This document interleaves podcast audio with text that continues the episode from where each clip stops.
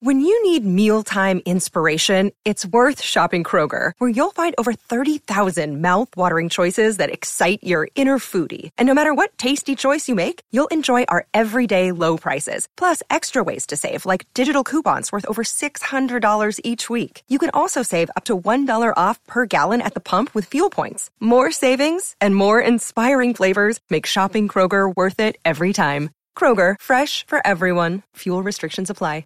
Hello, it is Ryan, and we could all use an extra bright spot in our day, couldn't we? Just to make up for things like sitting in traffic, doing the dishes, counting your steps, you know, all the mundane stuff. That is why I'm such a big fan of Chumba Casino. Chumba Casino has all your favorite social casino style games that you can play for free anytime, anywhere with daily bonuses. That should brighten your day a little. Actually, a lot. So sign up now at chumbacasino.com. That's chumbacasino.com. No purchase necessary. VGW Group. Void were prohibited by law. See terms and conditions. 18 plus. It's time for today's Lucky Land horoscope with Victoria Cash. Life's gotten mundane, so shake up the daily routine and be adventurous with a trip to Lucky Land. You know what they say. Your chance to win starts with a spin. So go to LuckyLandSlots.com to play over 100 social casino-style games for free for your chance to redeem some serious prizes. Get lucky today at LuckyLandSlots.com. Available to players in the U.S., excluding Washington and Michigan. No purchase necessary. VGW Group. Void where prohibited by law. 18 plus. Terms and conditions apply. Hello and welcome to the latest Love Tennis podcast. We are live here on Locker Room, or as those of you who listen regularly know, I am currently live here and I'm waiting for James and Calvin to arrive.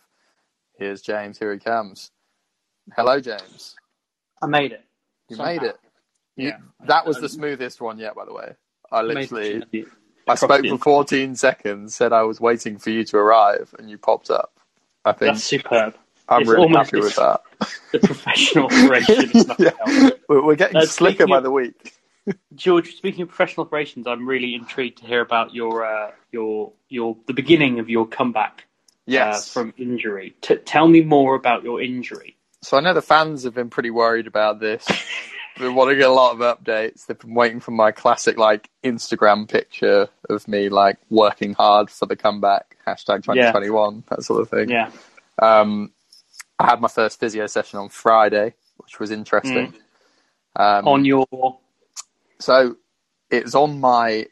I've got a lat injury. Oh, here's here's Calvin. Hello, Calvin. Hello. Hello. Oh, you've got terrible car sound.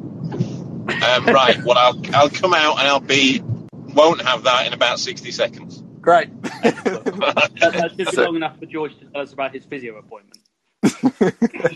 um, so I, I went in, did the classic diagnosis, you know, telling him all my problems. So for those of you who can't remember and who aren't in, heavily invested in this, um, I was getting like shooting pains up my tricep when I was serving, and I Yeah. had I took some. I'm not sure I actually sent you these pictures, but last you week I didn't. took some. I took some very. no, Uh, please don't. Please, I can see you moving. on your feet. Please don't. I took some very attractive pictures of me topless with some bruising on my tricep, but also kind of round here. It started just Yeah, bruising run up trips. after Yeah. I played tennis. Um, so I have I've, I've torn my lat, um, which Yeah. yeah, it, it, it's actually not so bad. Um, he reckons I'll be back by like he said the tail end of January. So kind of like someone we're So going to talk might about make the soon. Australian Open.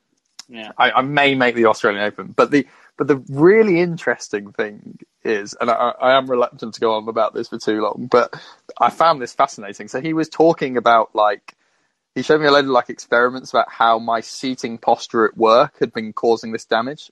Um, Yeah. So like loads of my muscles aren't engaged. So he was doing these experiments. You should try this at home if you've not done this before, or, or if there are two of you. But like I get really tight hamstrings when I lift them up. And what he did was he showed me I showed him like right where does it where does it stop lifting up? And then he'd put his hand on my stomach and pushed down and asked me to do the same thing again. And I could bring my hamstring right up to the top. It's a really good little trick. I, I did it Wow. to my brother a few days later. Sorry, is that is that from a seated position or from a lying on your back? uh, lying down, lying on your back. Right. So you push down on someone's stomach, and they'll be able to put their hamstrings up. And what's been happening, and this is quite cool. And uh, you, I know you're desperate to try this out. Yeah. So what's been happening is like I've contracted my diaphragm from sitting over so much. So I've got so used Uh. to breathing in the top half of my body. And this is like a really common problem for writers and just anyone else who generally sits down. Um, that I'm not engaging these muscles that because the air's not coming in, I'm not engaging like my glute muscles properly. And it's like a cheat muscle where you push into someone's stomach that it automatically engages these muscles. And because your hamstrings aren't actually necessarily what's tight, but they're like they get painful because that's not the worst bit. So he did like a good, good like talk about how like okay, so if your ankle hurts, you can still kind of like walk slowly and like limp on and get there. But if your hips stop working, you actually can't get anywhere. So saying to take the pressure off, that's why your body automatically like straighten, feel the strain on those other things. So it was really interesting. So we're now going to fix my breathing as well as my lat. Um, Wow. So I'll, I'll keep you I mean, posted what- with that in the new year. what he's also very cleverly done there is created more work for himself. Yeah, Um, but it's and- and that is true. But equally, we are hoping to have it done in like three or four sessions. So it's not too Oh, bad. sure. That's kind of Yeah. that's what I'm kind of expecting.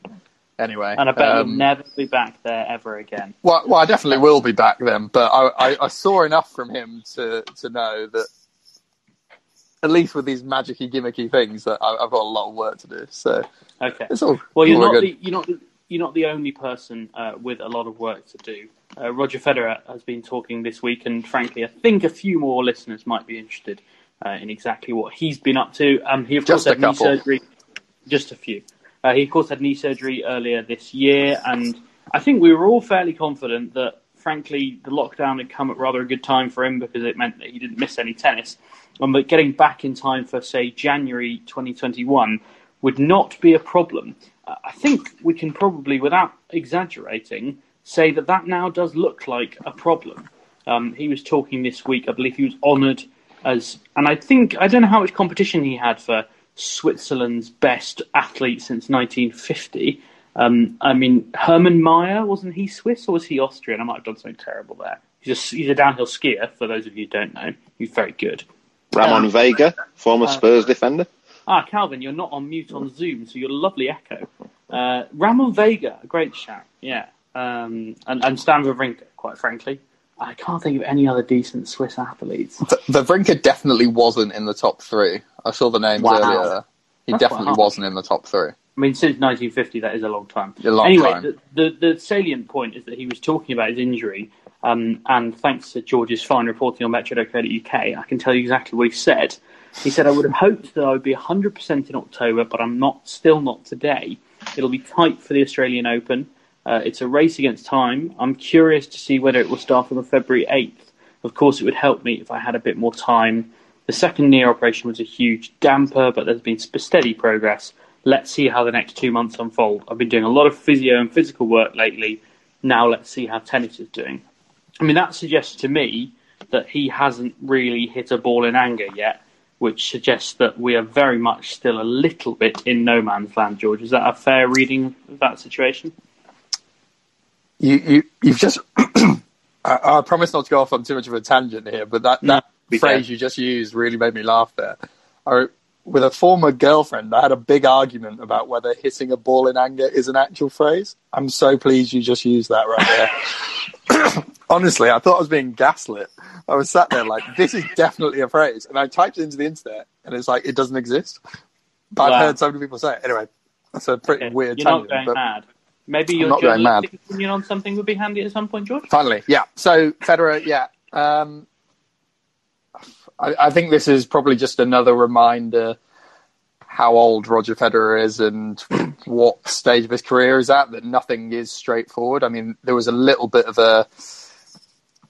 The, people weren't sure how serious he was being, but he was kind of talking at the end of this speech. You know, if I did have to retire now and I wasn't able to come back, um, that I'd be happy enough with what had happened. I, I think it's just a reminder that this is he is very finite now. This is the end. Things like this can end his career. Uh, two knee surgeries, second one coming just before his 39th birthday. That this isn't an easy comeback. Um, and But also it's weird we're taking it for granted in a way. 13 months. You know that that's from oh sorry, 11 months from surgery to Australian Open. Like this is not a knee surgery recovery timeline that we're used to in, in any form. This, Yeah, know, I guess he's had two. He has had two, hasn't he? So the Yeah. second one was kind of middle, and, and and that was quite similar in 2016, wasn't it? Um, he, he needed to go for a second one Yeah. halfway through the year. Um, We slip, so- didn't he slip in the bathroom? He was giving Yeah. his kids a bath, and he slipped. yeah, that which- that's how he did the first bit of damage. Um, Yeah, I mean, But yeah. uh, you know, February February eighth, um, and Roger Federer. I know it's Roger Federer, so things are slightly different. But to have not necessarily, as far as we can tell from that, hit a ball yet. To, I mean, at what point do you think, if as a trainer, you might say, "Look, mate, you haven't even really been able to get onto court yet. We're going to have to pull the plug on this." Like, uh, does it have three weeks, four weeks? Um, it's a strange one because I'm reliably told that he has hit balls. Right. Um, I, I don't know to what level, and I've I've seen sort of those top players when they come back from injury, and it may be that he's literally just standing in a corner and hitting balls. So, Yeah. but I know he, he has hit because I, I know of people who have hit with him. I don't know them personally, but I know who he has hit with, um, Right. or or know that he was looking for partners and partners flew out to hit with him. Uh, but Yeah. like I said, that could be he's literally stood in a corner um, and doing that. Um, what what was your But question, James? Sorry. That, no matter how little movement involved, that's promising in itself, isn't it? Yeah, I, I- think so. Yeah, and it could be a case of, you know, you never know on these kind of things. It could be a case of that um, it, it's a bit stiff. He thought he would be moving a little bit smoother at this stage. It might it might not be be pain right away. But I think what what is what was evident from the quotes he gave is that he's not going to risk Wimbledon, the Olympics, and U.S. Open in order to get ready for the Australian Open which might not be might not be what the Aussies wanted to hear. I also wonder, and, and this is purely me speculating, I also wonder if he fancies all that time in quarantine in Australia, especially if he's not feeling bang on the money. Mm, yeah, and I think he's already said that he's not, not going to take his family out, George. Is that right? yeah, yeah. I was just going to say that. Um, you know, he doesn't want to take his young family out, just sit in a hotel for two weeks, and then you know that's a complete that pain, isn't sound- it? It does sound awful. Like I know Roger's got at least one, if not two, sort of um, full-time nannies, but you know that just means there's more of you in a small, contained space. Um, and, And I'm not sure what the like Aussie rules are about how many people they're going to allow in. I, look, I know it's Federer, so they'd probably find a way to get them in if they needed to. But um, you know, Yeah, it- there's one it- thing I've learned about coronavirus, George, and I don't know if it applies in Australia, but in the UK, if you're rich and famous, you can do what on earth you want mostly, as, long, as long as you don't get caught. Um, but anyway, that's just my personal gripe. Um, speaking, speaking of, of knee injuries and various injuries, Calvin, you flagged this earlier in the week, and it was quite, I mean, quite harrowing to see, really. Some some news coming out of Argentina. Uh, Juan Martín del Potro kind of talking about this really being the end and sounding really quite down on his prospects of getting back on the tennis court again. Yeah, um, it didn't sound good at all, did it? Um, and he's also older than you think. You because he's not played so much, you tend to think he's kind of still sort of 26, 27, but he's 31. Um, And it's a weird one because although he doesn't have, as we say in the sports world, doesn't have loads of miles in the legs, um, Yeah. He's also had just terrible luck with injuries. I, I think it's devastating with Del Potro. He, he's probably uh, my favourite player of the modern era. Um, and I, I just wonder how different the whole the, the records that we talk about every week would be if Del Potro would have been fit for the whole time. Not not necessarily saying that he would have won, um, like say another seven or eight slams, but he also would have been. I, th- I think he might have taken out some of the people that did win them, um, and he just seems to have terrible luck um, all along. And when he came back last time was a phenomenal achievement, um, making sort of the I think he made US Open final, um, he, he, Olympics final as well, wasn't it? Olympics final, US Open Yeah, final yeah. from pr- from pretty much being out of the game. Um, and he's just a phenomenal player. He's he's the one player I think that he's the one player outside of the top, the big four, as we put it, maybe aside from Stan, who absolutely believes that he should be in the same bracket as those top top four. Um, and he can, and, and I know that none of Murray probably is the worst matchup for him, but Federer, Nadal, and Djokovic do not want to be playing him in draws. I, I know that. I know that they've they've mentioned that in private to people.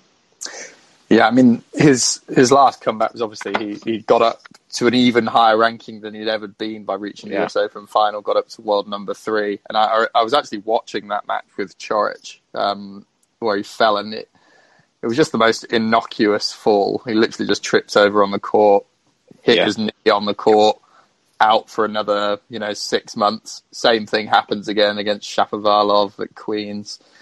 I mean, the guy just cannot catch a break. And it, as, as Calvin says, I mean, you only have to look at who this guy beat to win his first Grand Slam. I mean, how many people are going through Federer and Nadal back to back? And Roddick at the time, Slam. wasn't it? Roddick as Yeah. well in there. You know, it's absolutely crazy that sort of that level you reach. Um, so I, I think it's just incredibly sad, as as Calvin kind of said, and I think what's been so amazing about his career for me is that he's like rebuilt so many different styles how he's come back. You know he had his wrist he had a really good backhand when he was younger and he had to build this kind of slice defensive game when his wrists weren't quite working. And he start he was actually starting to get that two-hander going again before this most recent um, knee injury. So I, I hope he finds a way back again because he wants to retire on his own terms. That's the that's the phrase he's used but he's deserved a lot better out of his career because he's a great athlete and has had so much bad luck Yeah, I mean, and I was just going to say as well, you kind of sort of almost got onto what I was going to say there, George, that I can't think of any of the other players who would be able to not have their drive backhand and still compete at the level that he did. I, I don't think Djokovic could. If you took Djokovic's drive backhand away, um, perhaps Federer would be the closest. Murray, Murray kind of has gone that way a bit, but not to anywhere near the same success. And Nadal certainly not. I mean, you basically took what that that just pays testament to how huge Del Potro's forehand is. Yeah. that you could almost take the backhand away from it, and it was huge. Uh, uh, you know, you sort of forget when it when he comes back. When he came back last time, it, it is like the sound of a of a Scud missile when he hits it. Um, it it's a phenomenal shot. It's when he flattens it out and whacks it from sort of you know mid shin height. It's Well, he also hits this shot that I've never seen anyone else hit with, with such consistency, where he can hit the ball. It's kind of an inside out forehand, and he can break the sideline on it. It's almost like a, almost an angle, but at phenomenal power as Yeah. well. You tend to go through the baseline on it, but it, it- it's it, it's one of those that I do wonder with Del Potro as well. That I, I've always believed that tennis kind of you, you you always reach your potential, and the flip side of the the discussion that we're having is is playing that way that he does dependent on the type of body that he has and putting that kind of stress through that type of body will always lead to the injuries that he has. Having Well- said that, he's had a couple of shocking look ones, like George says, tripping up's nothing to do with his body. No, no. I mean, you're right in some ways. You could to look at it holistically. Rafa Nadal, if he had kept his body the way it was, would not have Yeah. lasted as long as he has. So he Yeah. changed his body. Um, sim- similarly, Novak Djokovic, you could say, you know, he wasn't a physical specimen, and so he changed what he did. Yeah. yeah, you're right. Juan Martín del Potro needs to stop smashing mirrors in his off season um, because he's had some rotten luck. Um, just to kind of bring you up to speed on the reporting from, um, and I apologise for pronunciation here, Sebastian Torok, um, who works for La Nacion uh, in Argentina. Um, there's kind of key notes from that. He's in a state of Juan Martín del Potro was in a state of emotional entanglement. I apologise, as translating from Spanish. Um, he's got, basically continuing to feel a rub on the kneecap, and this is, I think, significant. That causes discomfort when playing tennis, but also for simple actions in his daily life, such as going up and down stairs. Tenacious, he keeps looking for options, but the stage is getting narrower every day. I mean, it's always important to remember at the back end of these guys' careers that you know he, he might want to have he might want to bend down and pick up his child one day, and if he tries to come back from this injury, that might not be possible, and, and that's like when those decisions. I know that's something that Murray's talked about. Um, you know, he doesn't want to. He sees guys older than him who, in generations before, didn't look after themselves in the same way and had these joint problems, and they now like can't play mixed doubles with their kids or like you know run around on the beach with a beach ball, and and that's like at that some point that becomes an important um, switch to make. Uh, He's yeah. also, I think, I think as well with Del Potro as well is that he, he he seems like a really sound bloke as well, and you just hope that there's there's one more, you know, one more run, even if it's a sort of nine month run that he might get out of it. Um, you just hope there is because if anybody deserves maybe another slam or another big title or another run, it, it, it's him. Yeah, Yeah, and, and just to that point, very quickly, you know, you, you can tell how popular a player is that when you put a question about them in a press conference, that every person looks genuinely upset for him and speaks very highly of him for a long time. Like a lot of people would be like, cut it off quite quickly if they're not that bothered about talking about it. E- Everyone puts in the time for this guy. Uh, He's very, very popular on tour. Yeah, and he's been through. I was just reading earlier. He's been through just about every major knee doctor in the world. You know, from Boca Juniors to Barcelona to Miami. He, he's trying everything. But best of luck, Juan Martin. And we desperately like to see him back on court, even if it's just for one last dance. Hope, presumably at the U.S. Open, if we had to pick one, given that seems to be the place he always um, goes so well. Uh, let's let's move on. Um, George, you, you flagged um, a big interview with uh, Jo Konta uh, earlier in the week, talking about uh, just about everything, as far as I can tell. Yeah, um, actually, quite an interesting uh, interview. I thought. Um, I, I actually didn't do the interview. I'll be honest. It was a kind of group thing where we were all offered something, but only two people go and do the interview and kind of share it round. Um, so I wasn't in the room, um, but from speaking to the guys who were there, um, said it was one of the best ones they've done with Konta. She seemed quite relaxed, ha- very open to talk about things. I, I think that came across in the quotes, or at least I hope it did. Um, I she was particularly open. I thought about kind of how close the end of her career could be. I'm not sure Yeah. I'd really put it in my mind about her being done in two years, and that was a pretty serious possibility she was putting across. Um, she was saying that she's definitely playing this year, she's definitely playing next year, and then started bringing up family plans, and then that obviously lent the question, okay, would you like to come back after motherhood? And she was pretty, you know, I wouldn't say it straight down saying no. She didn't rule anything out, but it. She said she didn't see herself taking that path. Um, so I mean that's that's interesting. I thought. I mean, I didn't really see her timeline being two years and then done. Well, no, I suppose because she maybe was a late developer of sorts. You know, certainly she she wasn't someone who competed on the world stage. You know, until she was probably in her late twenties. I think she's twenty nine now.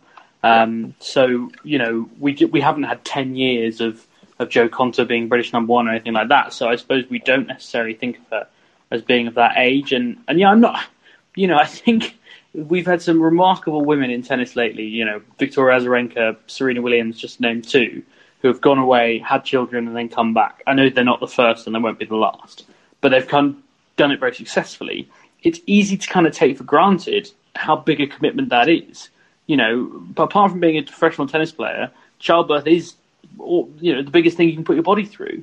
To to go back to being a professional tennis player, which is uh, grueling in its own way, is an incredible commitment. So, you know, I'm not surprised that she, she's by no means saying that she wants to, to do it that way round. Yeah, and, and, and to that point, it, it's not even just the physical commitment. It's then, okay, do you want to travel on the tour all year and drag a child around with you? I mean, it, it, it's a significant lifestyle choice. It's and not then very simple. You know, you're adding it, another. You know, you, you've got childcare costs, and you've, you've got another ticket on the plane, and, and you know every, everything that comes with it. It complicates things tenfold. Um, I'm kind of relieved, and Calvin, I, I know you'll agree with this. I'd have thought I'm quite relieved to see Jo Konta being a bit more open with us, the media, because she's had quite a a prickly relationship, you know, with the press as a whole. I think maybe unwarranted. Um, to a degree, I think she's also been quite awkward. I think at times there was the the um, Jonathan Ross interview. If anyone remembers that, was one of the most awkward um, interviews ever on uh, on Jonathan Ross. Um, and I don't remember that. I, I don't remember her being on Jonathan Ross at all. it, it, it was it, it it wasn't um, it wasn't comfortable. If you if anyone wants to find it on YouTube, it, it was. Uh, We'll put it on the Love Tennis podcast Twitter at Love Yeah. Tennis Pod. Um, and yeah, you know, maybe, I I think she just struggles with maybe just struggles with how to behave around the media. Maybe if I'm being kind there, um, she hasn't found she hasn't found the sweet spot of of how to handle it. I, I think you know. Obviously, I'm coming at this from the media perspective as someone who's been in the room a lot where these blow ups have happened. Um, and I think what is the general feeling of frustration with Konta is that she's a really intelligent person. She's got a lot to say about things. People I talk to who are kind of involved in WTA council meetings and stuff. She she's one of the really active players who's got a lot to say about you know scheduling on courts and sexism within tennis, for example. There's things she's really passionate about and worked hard in private. And I one great example for me was like the French Open after she got shoved out to Simonne Mathieu. And I'm telling you, I know this. She was furious about that off court. She was lobbying so hard with the council about that, not just during the tournament, but for months afterwards. That was a big topic of discussion. Yeah. And you ask her, and someone else asks her, and someone else asks her. And it takes six questions for her to just eventually decide to say something. And uh, as I'm not sure, you know, I'm not saying it's easy to be comfortable, but no one's panning you for saying that. You know, that's we all agree with you. We want to give you the platform to say it. We we no one cares what George Bellshaw thinks on this particularly. Some people do, but not many comparatively. But people do care what Joanna Konta thinks. She has a voice, and she's someone who, and she did eventually articulate it very well, and she can. But I just find it it's just the knowledge that she's doing so much in this sort of stuff behind the scenes and can be such a good ambassador. And obviously, that came a month before what we'll all remember as one of the most infamous press conferences at Wimbledon, where she hmm. clashed with a reporter. Um, but the same thing happened in that conference. I'm not look. I'm not trying to defend anyone here. It was heavy-handed.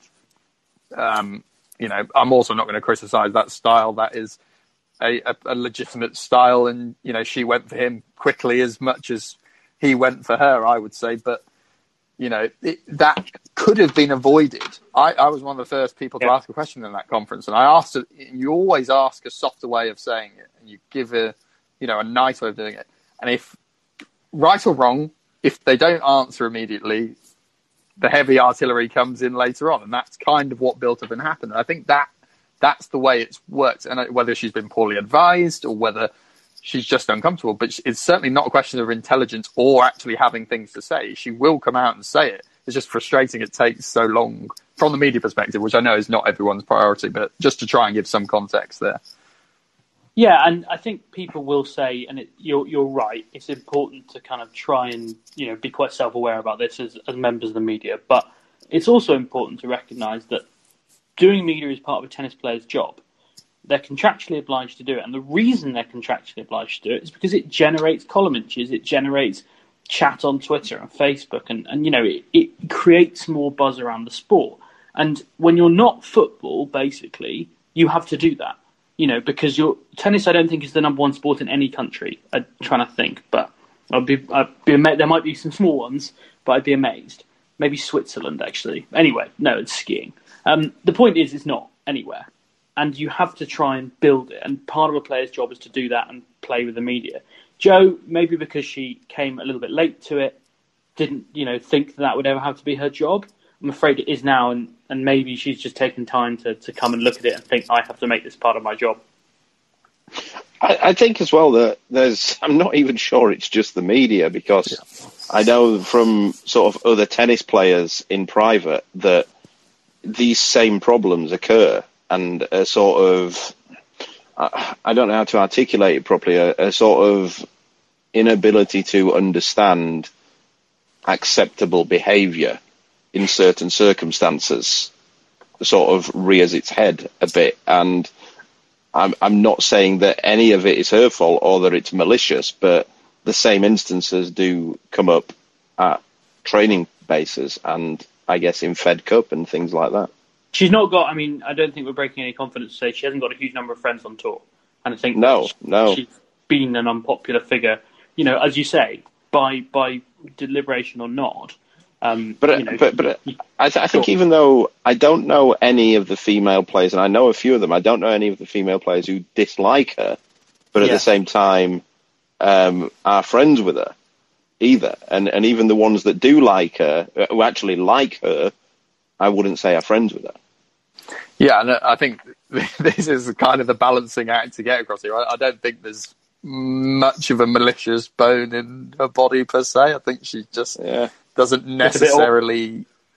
Yeah, I, I think it's more just the, the way she's wired a little bit um, that can Mm. kind of cause these clashes. But you know, I, I wouldn't say she's like unpopular in the sense people are like, God, I can't stand that bloody Jo Konta.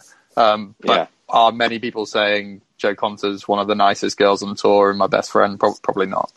Yeah, yeah. Interesting. Um, let's move on. Bold I was just, story I was just going to quickly say as well. I mean, just just for the rest of the interview, because I know that's one one section, but just a few minor little nuggets. There was some interesting stuff on the heart and the knee again, but my favourite bit was actually I don't know if you got this far down the article because it was quite far, but I did chuck it in as a cheeky little reference at the end. Um, but there was quite good fun about the Olympics, and she was saying she's keen to play singles, doubles, and mixed doubles, and she's put out a call for mixed doubles already uh, for Joe Salisbury and Wow. recorded a video audition of her volleying that she sent over around the US Open time um, to try and get that fun. gig. And, and he replied saying, I think I'm the one who needs to audition for you. So I suspect that will be a pairing. so one to watch out for, but I thought that was quite I fun. mean, how strong? uh, Joe obviously is one of the best doubles players in the world. Uh, Joe Salisbury, that is. Sorry. Um, how strong would a Konta Salisbury pairing thing? Do you think? Do you, George? How good would they be? yeah, I mean, I, I think Konta's pretty decent at it. I- You'd probably say Heather's our best doubles player. Is that fair to say? Harriet's Um, pretty good as well. I mean, yeah. Joe's the Joe's the best player, obviously, but in terms of doubles know-how, Con- Watson's got a Grand Slam title in it, so you'd probably say she's got the best pedigree. But she ca- she can play. She if if she wants to play the Fed Cup ties, they put her in because she's obviously the best player we've got. So she's not going to be bad at doubles. Um, I Yeah, think the rule there tends to be a rule in doubles in that kind of situation that unless you have a real serious doubles player, you play your best player. Right. Um, and I'm not sure that Heather would come into. She's a real serious doubles player. She's a very good doubles player, um, but not. She's not a sort of equivalent of Joe Salisbury in the women's game. yeah, Oh, You know, that- that's true. Yeah. yeah. Um, how many pairs can you put in? Can you put two pairs into the mix? I think it depends on ranking, doesn't it, George? Like how many Yeah. you've how many you've actually got in a certain rank. So it's not Yeah. unfeasible. They could have three. Yeah, I mean, I, I don't want to get too bogged down with Olympic stuff, but I mean, you know, this is a conversation probably for early next year that we can waste 20 minutes on. But, uh, you know, there's, there's, there's stuff with like, uh, Andy can get like a, a random wild card as a former Grand Slam champion as long as he doesn't fall outside the top 300. There's like a special designated wild card pretty much just That's for him. genuine, a genuine concern. Well, I, I think with the rankings being how they are, it would probably be safe. I Uh, think if the you get loads of you get loads of protected ranking, I suppose. Yeah. Yeah. Um, we're going Um, to come on to more world ranking chat, so let's not. yeah. Very much so. yeah. It's not- Uh, yeah, those of you who are tuning in for the Guillermo Vilas special, um, yeah, we're getting there. I've just got one more thing I want to talk about, and then we're going big on Argentina. Um, if you follow Felix Auger Aliassime on Twitter, or if you listen to this podcast a lot, you'll know that he's one of the best players in the world by the amount of time that we give him. Um, he was spotted this week out at the uh, Tony Nadal, no, sorry, the Rafa Nadal. Might as well be called like. Nadal Academy. He spends more time there um, with Tony Nadal on court with him. Um, I suppose you know I flagged this in the, the WhatsApp group, and it was generally kind of accepted that if Felix was training there, Tony was going to be you know in the vicinity. But I thought it was vaguely significant that a bloke who's just dropped his coach is on court with you know a guy who has coached someone to a large number of Grand Slam titles. I'm not suggesting that Tony's ever going to come back on tour for this young Canadian lad, but Calvin, it, it must be a good sign that he's kind of broadening his perspective a little bit at least. Yeah, I think he was uh, like, like we said in the WhatsApp group. He was if Felix was there, I think it was always likely Tony would go on court with them. I don't think for a minute he fancies going back, even on tour, even on a, a very short basis. Um, but it might be one of those where he works at him as his base. Although I don't know whether it, this is just a sort of training block that he's doing there, or whether he's going to use the Nadal Academy as his base. Um, I'm not sure. Pretty strange if a Canadian player did that. Um, But you know, the- he, we, we've talked about it before that he's he's had these two coaches, you know, through Yeah. Tennis Canada for a long time, and Yeah. you know, may, maybe a complete change of scene and perspective is, is not, not the worst thing in the world for him. I, I hope it, it works, and you know, obviously he's working on clay out there. I mean, I'm assuming they have all surfaces there, but Yeah, they've got hard courts as well. They've got a load of hard courts out there as well. uh, interesting. George, I, I was just going to say that there was another good coaching combo I saw this week. I don't know if you saw, but um, it just popped into my mind. I should have probably put it in the WhatsApp group, so I'm glad I remembered. Uh, but it was uh, Djokovic on court coaching Olga Danilovic this week. Anyone catch that? no, I, I assume you mean Novak Djokovic. I do mean Novak Djokovic. Not his He's, there's a there's a clip of him stood watching some shots and then clearly walking over to her and offering her proper advice. So it's not just stood at the court; he's actually quite involved in it. And Giving I, I thought the- it was, I- I'll, Interesting, giving, I'll show giving you her the clip. benefit of his experience. I hope he wasn't trying to sell her some water or something like that. Uh, I Um, mean, it's the time of year when people are hawking for, for tennis gigs all the time. So um, maybe maybe that's maybe he's already planning. Is this the hint that Novak Djokovic is going to retire in 2021? Um, no, it's not. Um, but there's been quite a lot. Um, I'm sure when we come back in January, this is by the way our last pod before Christmas because we have to take some time off. Um, maybe when we come back, we'll have a big kind of uh, transfer deadline day style who's who in the coaching world. I'll wear my yellow tie. Yeah. There was, there was a good there was a good one the other week. Uh, just on that point, wasn't there? Ed Edmund's coach had already moved on to some other bloke before it had been announced they'd split. I mean, that was astonishing. He was literally on court. Was it with um what's his name, Garin? Garin. Um, Yeah. that literally was announced before the news was pro- properly broken. I mean, Yeah. was- Um, Um, yeah. Um, let's move on. Uh, As I trailed a little bit earlier, um, we, I mean, uh, basically got distracted last week by Guillermo Vilas' Wikipedia picture, which, if you're if you're able to, to bring it up, is one of them. He's probably the best looking man on Wikipedia. I don't think that's unreasonable or an exaggeration. I, I showed my housemate this. She wasn't having it. She wasn't having What? it. I couldn't believe it. I was like, Right. this guy's drop dead gorgeous, but she Well, was having yeah, none of it. Stone dead. Um, and we, we we kind of thought, well, let's let's have a bit of a Guillermo Vilas kind of appreciation. And uh, there is a documentary on Netflix called uh, Guillermo Vilas Settling the Score, um, which we've all watched. And if you haven't watched it, maybe pause it, go away and watch it, and then come back. We're going to spoil it. We're going to talk about it quite a lot.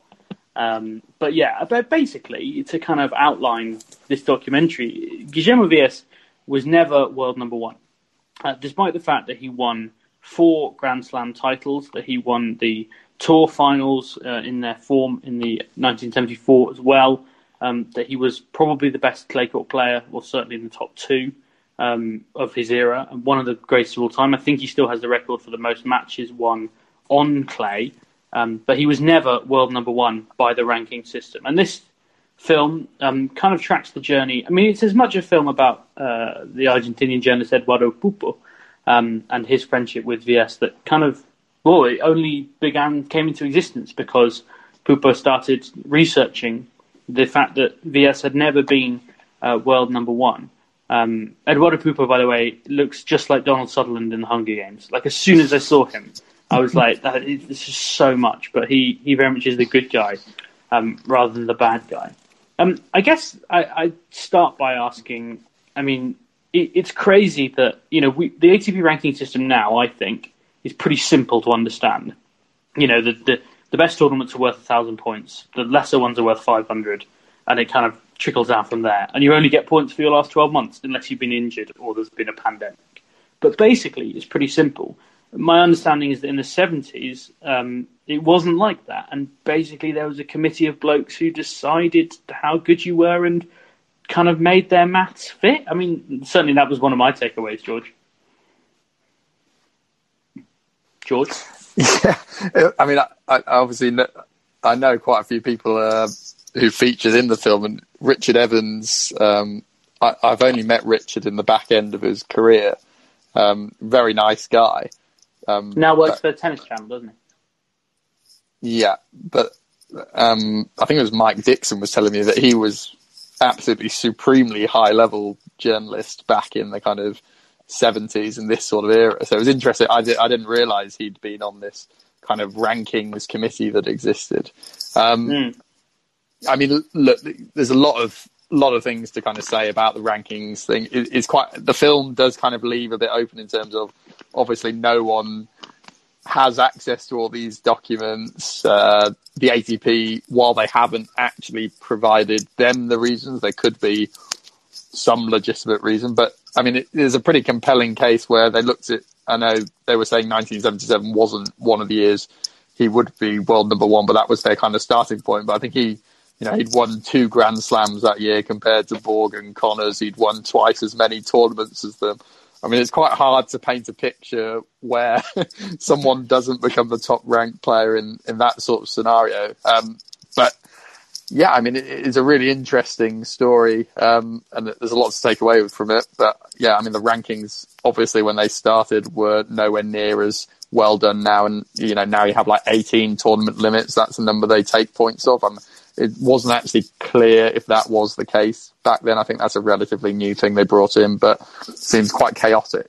Well, yeah, I think chaotic is the word. I mean, for example, as pointed out in the film, you know, uh, they only updated the rankings kind of not every other week, but it worked out over the course of a year to have only been done about 23 times.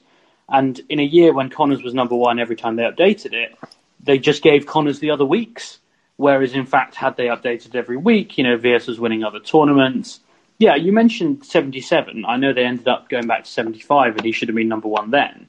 But, you know, uh, in 1978, or in 77 and 78, he won three Grand Slams in the space of like 17 months. You know, he, he was incredibly dominant, and that's across three different surfaces as well. You know, um, he was a serious player in that sense. Um, but it was also what's kind of great about the film, or what I really enjoyed about it, is just the trip through tennis in the 1970s. Um, I mean, I mentioned Eduardo Pupo looking like Donald Sutherland. I mean, the, for me, the moment that stood out was the, the 75 French Open final, Vilas against Borg, and they were great friends. You know, even I think Borg does several talking heads for the film, and he says, you know, I was from Sweden, he was from Argentina, but somehow it just kind of worked. And you know, they're walking through the kind of locker room at the French Open, and the guy comes over the tannoy and says, um, you know, would Borg and Panatta come to court for the final, please? And Guillermo's like, no, no, no, my name's Vilas. and he's like, sorry, because well, that was the semi-final. Borg had beaten Panatta. and, and then they walk out, like each clutching like seven rackets. Like they haven't even got racket bags. They're just like holding them in their arms, chatting away, wandering to the court. Uh, I just thought in terms of a, a kind of you know a painting of the 1970s in tennis, it's kind of a remarkable um, tableau. Uh, and their relationship, I think, was one of the things that really I found fascinating. The idea they would like spend so much time together at tournaments. They would sport. It's quite a weird bit where Borg was like, "We bought twenty yogurts and Saturday." it's like, yeah, that's, yeah. A, that's a really weird. I felt It's like also, it's also uh, it's it's also not really how I imagine Bjorn Borg's sort of prime on the tennis tour was spent at night times. Just imagine that we've got these visions of him sort of being in Studio 54, and in reality, it's just him and Vilas eating yogurt, watching, watching TV. But, Yeah. but I guess, but the interesting thing, aside from the weird yogurt eating, is the idea of being so close with one of your close rivals. I, I mean, I know people who are, are conned by this will say, "Oh, Federer and Nadal are really good mates these days." They have not been for a long time, There's, and they're definitely not as good friends as is kind of played up to the media. I suspect, um, but the idea that your biggest rival guy you're facing in Grand Slam finals and stuff is sitting around with you in the hotel room in your space in tournaments. I mean, that, that that's so alien to the kind of the very top modern game. I know you have people like Donna Vekic and Sakkari. They talk about going for lunch and dinner at every tournament they're at. I'm talking about the very, very, very top guys. I mean, that, that's weird, isn't it? I, I think as well, McEnroe, Borg, and Gerulaitis were big mates as well, weren't they? I think that that was sort of well noted that they they were act, actual friends off the court as well.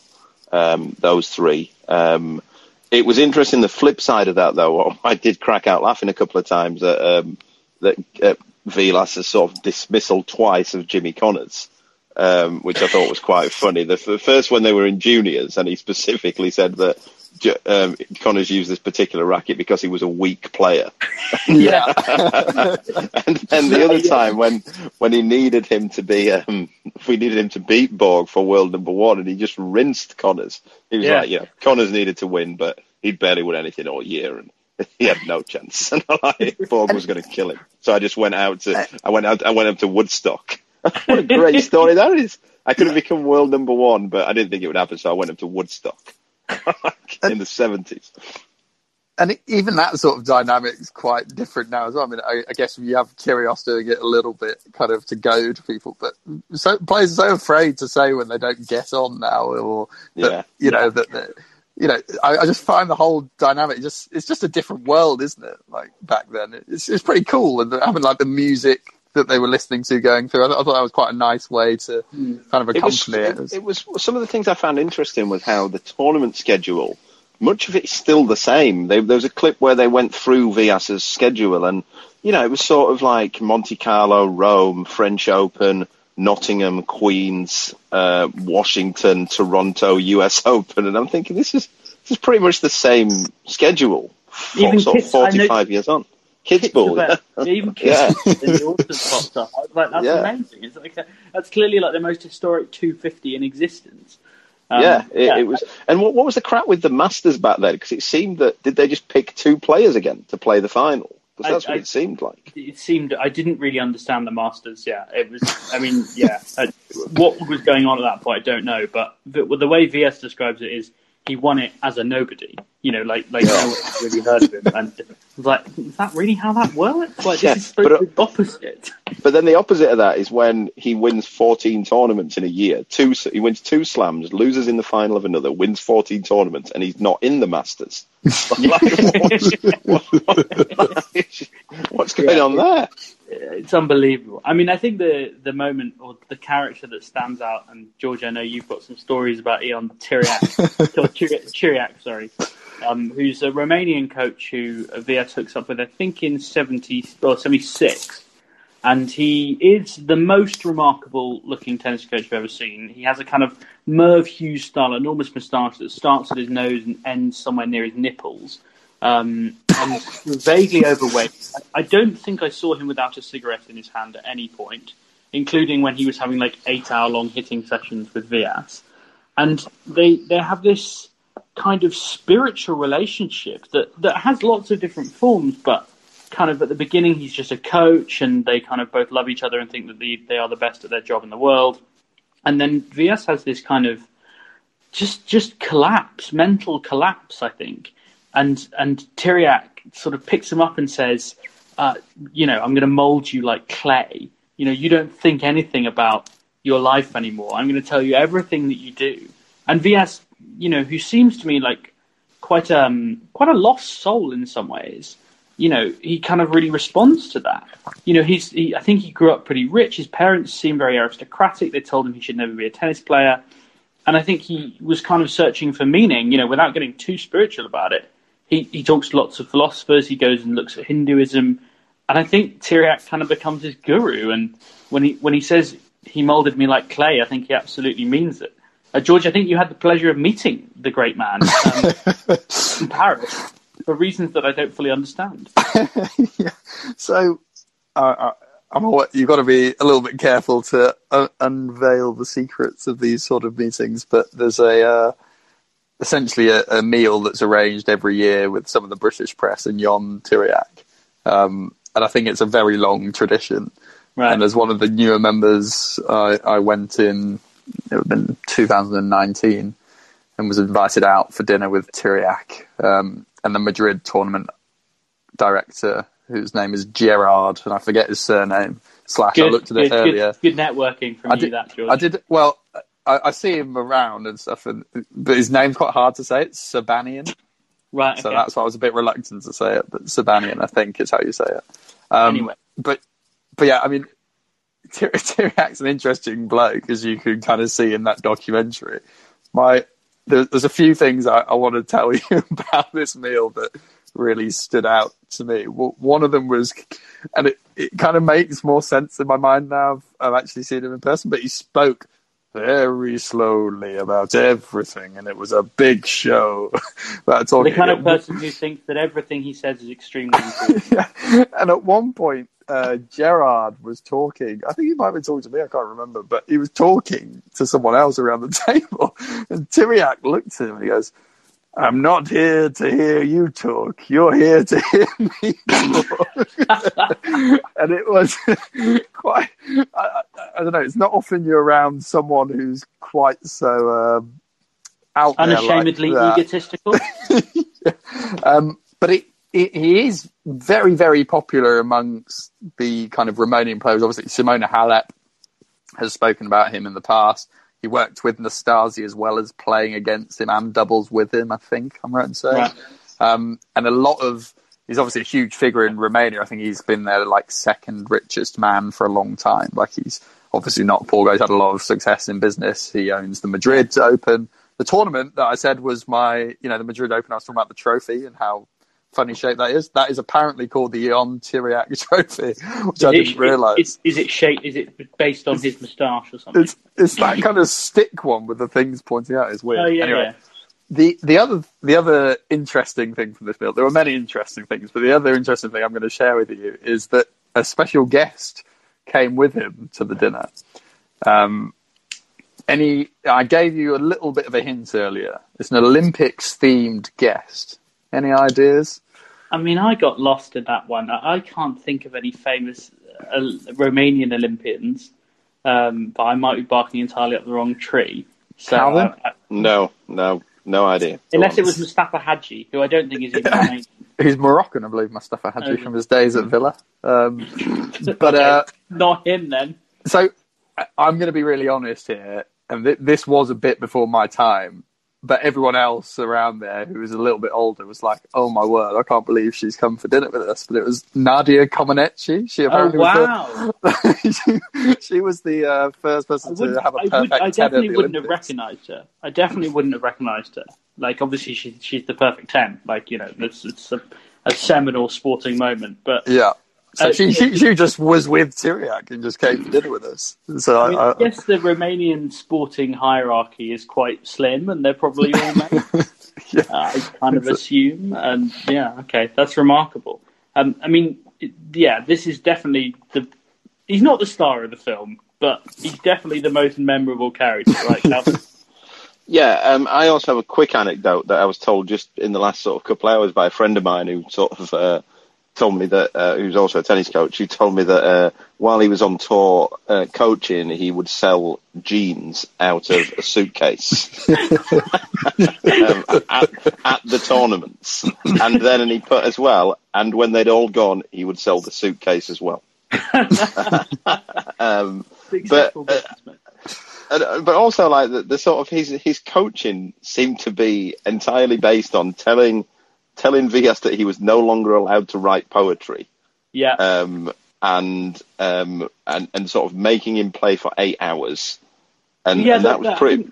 that poetry thing's important to note because Vilas seems basically to have been born for social media in a eh, before an era of social media because Yeah. he was like making cassette tapes of his own thoughts and Yeah. writing poetry and and writing books almost at all opportunities. Yeah, it, it, it was it was bizarre, and then of course the the the scene of the entire film is while he's playing, I think, in the French Open final. It's definitely a Grand Slam final. It's and the Australian, the Australian final Aus- '77. Australian Open final, and Tiriac is just there with no shirt on, smoking a cigarette and, a, and a yellow bucket hat. and a yellow bucket. hat. It's, it's absolutely phenomenal content. like, um, and I'm gutted. The only thing, my first thought was, I'm gutted that I didn't get that one for my tennis pictures thread because it would have been the best one. but now it's kind of being used. So, um, but yeah, a phenomenal man. I think he was also involved in with Becker later on. Um, I, I looked into it. He actually coached uh, Vilas until 90, I think 1988. Um, Wow. So they had a long relationship. Um, but obviously he wasn't there at the the Australian Open uh, Yeah. when he won it, um, which was quite strange.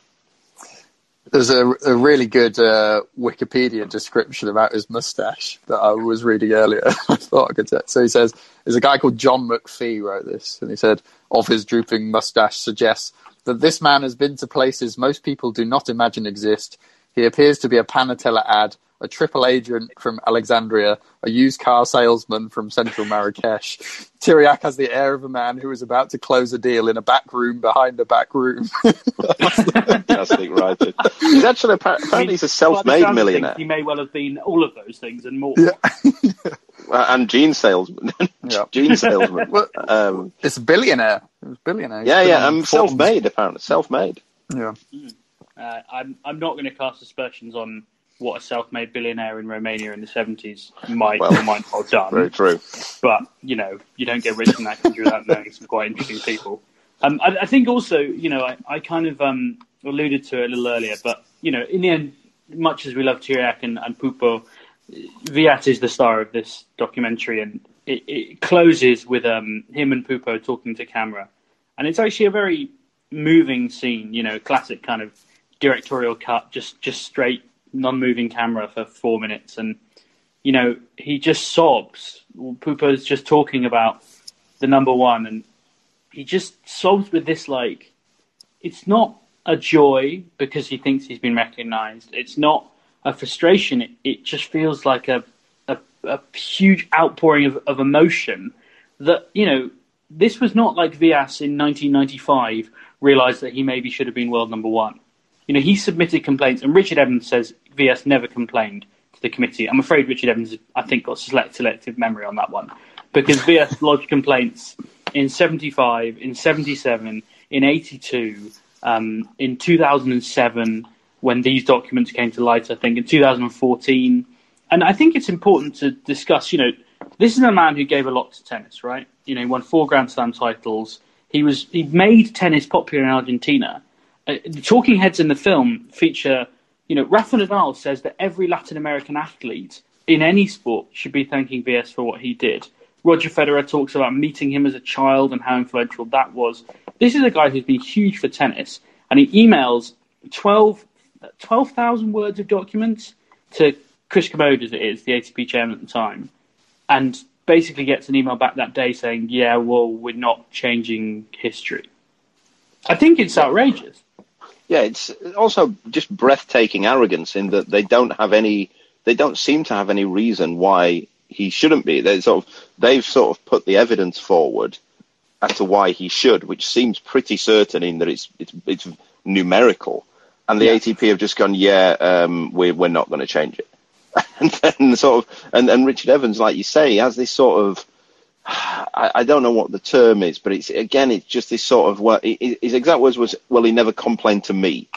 So, Yeah. and, and I thought, right, well, what, what- I, I don't know what you're trying to say there. You know, the, the world doesn't revolve around that. But mm-hmm. and he was clear. He's it. It doesn't. The strange thing as well is that this doesn't even appear to have been that close. It seems that he he was pretty clear as world number one for at least mm. one of those periods, and Yeah. and and probably both. Um, and we're we're just going to uh, we're just going to ignore it. Um, and I think what, what it, it's evident to me as well what why that might have been because I, I, I can remember kind of the very back end of of his career when he was around. Um, and sort of you know so I know I knew who he was. I, I didn't realize how good he was until I've watched this film in that if you have sort of McEnroe Borg Connors he's clearly the number four. I guess he's clearly the Andy Murray of that generation. i isn't he and and you, you know what what did he end up with did he end up with five slams or just three slams Four. in the Four. end four slams you know, four slams is, is a hell of a career Also, Um, four slams across three different surfaces. You know, Yeah, the, the yeah. Australian Open, the US Open, and the French Open. And you know, he he beat Borg in a, a, a French Yeah. Open final. Like peak Borg, peak Borg as well. You know, and and I think it also said at the end the most he he, the, he holds the record for the most tournaments won in a year as well. Mm. He So, won 50 yeah. matches in a row at one point.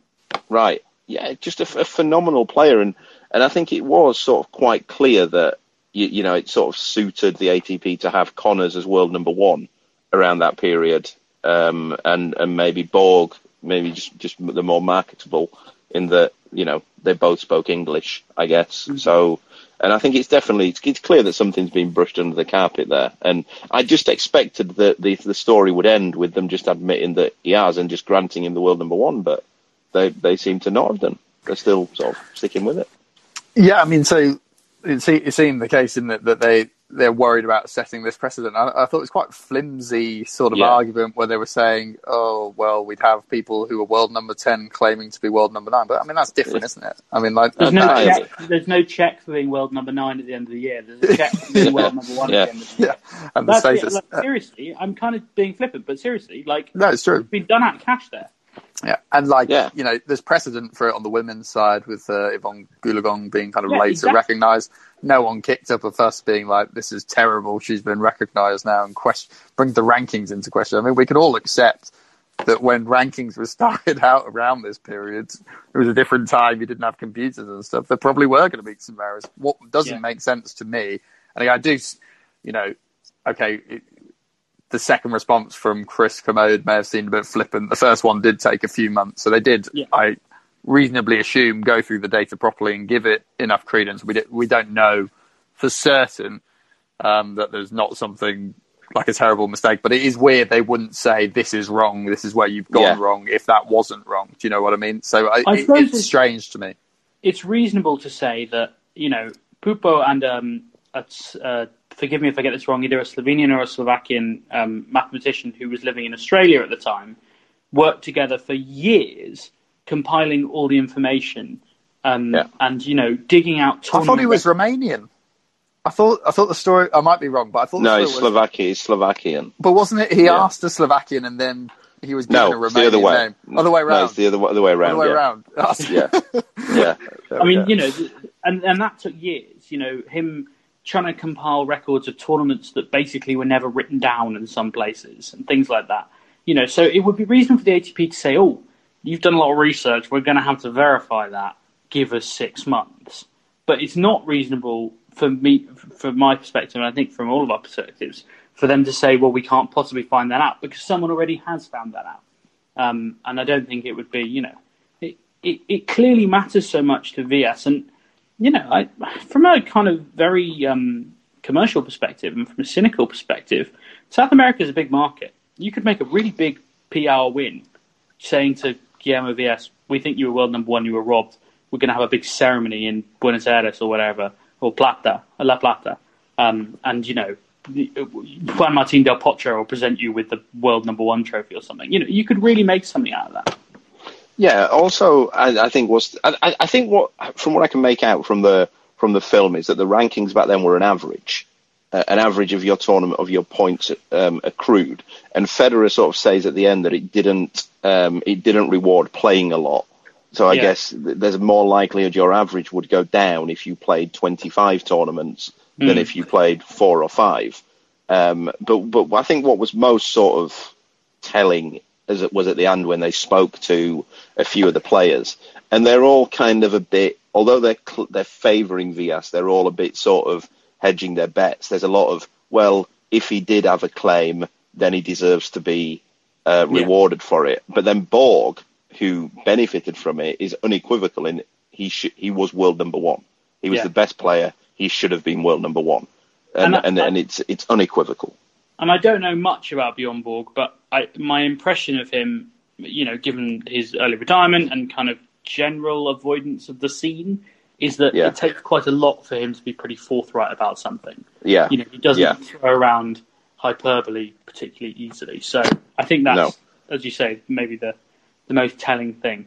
Um, George, you probably, I'm sure you made loads of notes. I've got three pages of notes from this film as well, but I don't know if you had anything you wanted to add.